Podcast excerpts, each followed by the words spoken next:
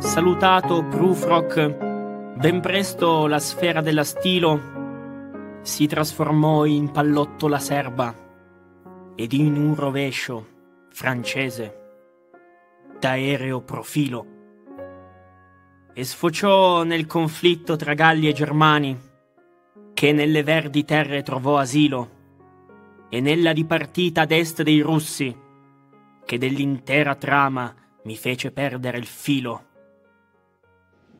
Un treno elvetico riportò in patria il padre bolscevico, che quando in cella ariete al tor da spazio le tesi pubblicò contro il nemico. E quando autunno arrivò, la rivoluzione prese un poter che non vi dico, riorganizzando in toto l'apparato dell'ultimo zar e del suo ideale antico. L'internazionalista, ecco che su tela bianca colora di rosso. Ma in Elitorussia si sancisce la segmentazione degli stati a lui ridosso e, seguentemente, si troverà ad affrontare il più alto dosso. La rivoluzione permanente cederà in un sol paese al socialismo ortodosso. L'ingresso nel conflitto dei soldati con stelle e strisce sul petto lasciò presagire per gli imperi centrali un caporetto, divenuto certezza quando gli ottomani sfidarono Lorenzo e il suo gruppetto, e i sovranismi nazionali, infin, fecero alla vecchia alleanza gran dispetto. Dai colori di Weimar al braccio teso ariano il passo re breve. Breve come, nel frattempo, la vita del poeta russo dalle lunghe leve, che infin perdona il collega che troppa vodka beve, quando da dodici amici un sol rimase a cui dar ultime parole di massa greve. Quest'ultima, con la M maiuscola, fu tanto cara alla mente tedesca di cui oggi il gran valore ancor si calcola, alla ricerca di un ponte per il raggiungimento di una stella che lo spazio tra due tempi ancora ostacola. Rimanendo nel settore, allora tra le figure geometriche la sfera prese piede, dal cuoio d'India ai piedi degli zebrati alunni che sott'alpi han la sede, e poi si scoprirà un pozzo di scienza calcistica, dopolvate d'alpina fede, che con Meazza per il doppio oro al tavolo dei record or ora siede. Ad est, al contrario, la sfera fu in quel periodo un sol levante che mise a nudo conflitti pesanti oltremodo, in Manciuria e lungo il suo confine scomodo, la cui occupazione futura inserì nella storia orientale il più profondo chiodo. Gli Stati Uniti cedettero ad una devastante depressione, che di scovar l'uomo dalla grossa testa fu forse l'occasione, e per cui l'architetto organico propose per l'edilizia una sostenibile visione. Ma ora ecco che il globo si prepara ad un tempo di tremenda distruzione. Fermi tutti! Con voi che leggete ed udite devo essere franco.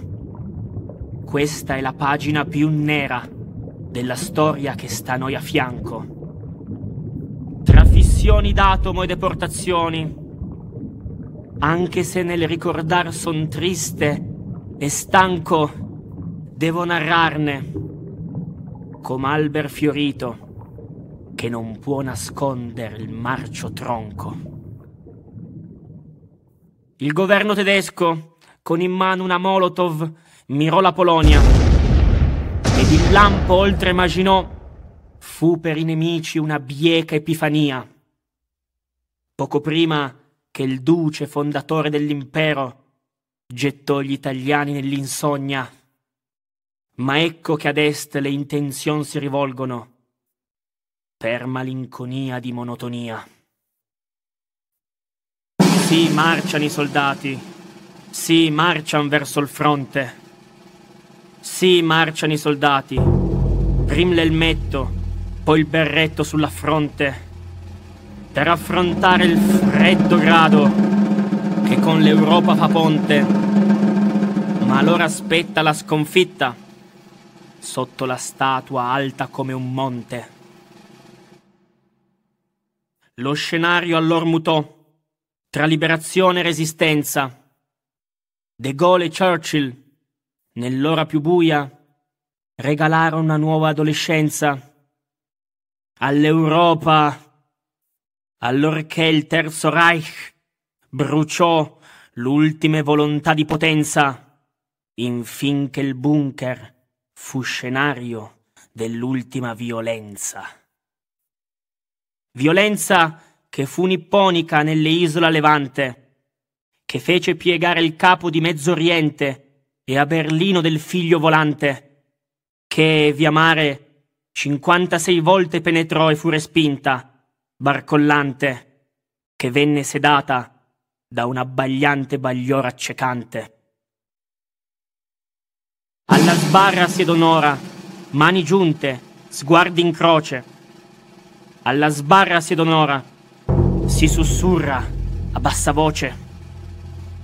Uno in fondo, lungo e chino, sul suo viso un riso atroce, vola basso, a breve vita del veleno lo conduce. Non violenza or mi conduce verso il golfo del Bengala. Voci inglesi che mi dicon per le caste lunga scala, ma ecco la grande anima che agli attivisti farà scuola. L'indipendenza tanto invoca e poi l'ottien e l'ultimo respiro esala. E l'altra guardo compagno, allor sentì l'ultimo forte respiro. Le mie montagne davanti, qui il calamaio e l'abiro. La costituzione più bella del mondo, che ancor oggi ammiro, è una bottiglia d'acqua in cui sciogliere i partiti, trattura e giro. Il gesto meritava una medaglia di Coubertin alla pari di Monti e del maratoneta cecoslovacco, che pian piano, ai freddi orizzonti, così come il dolce pugile, condusse i vecchi record sul viale dei tramonti. Quest'ultimo Hemingway ammirò, prima dell'addio alle armi dei racconti. Ma or ecco che soffia un nuovo vento europeo, degli Schumann, degli Adenauer, e dell'ideale furono l'apogeo, che oggi par tenue minuto come sul viso di una vecchia amata un neo, e che pare dormir tra le braccia del fratello di Morfeo. Che dir poi di quel che accadde a Cuba, dove l'uomo fedele al comune e alla barba pronunciò la famosa sillaba, finché della fredda guerra mezzogiorno diven l'alba, e in seguito di mezzi a due ruote fu collezionista, come di vittorie italiane d'Oscar il cineasta, e di vittorie pur d'amore Marlo Antonio, l'anticonformista, che infin dell'Apocalisse diverrà protagonista.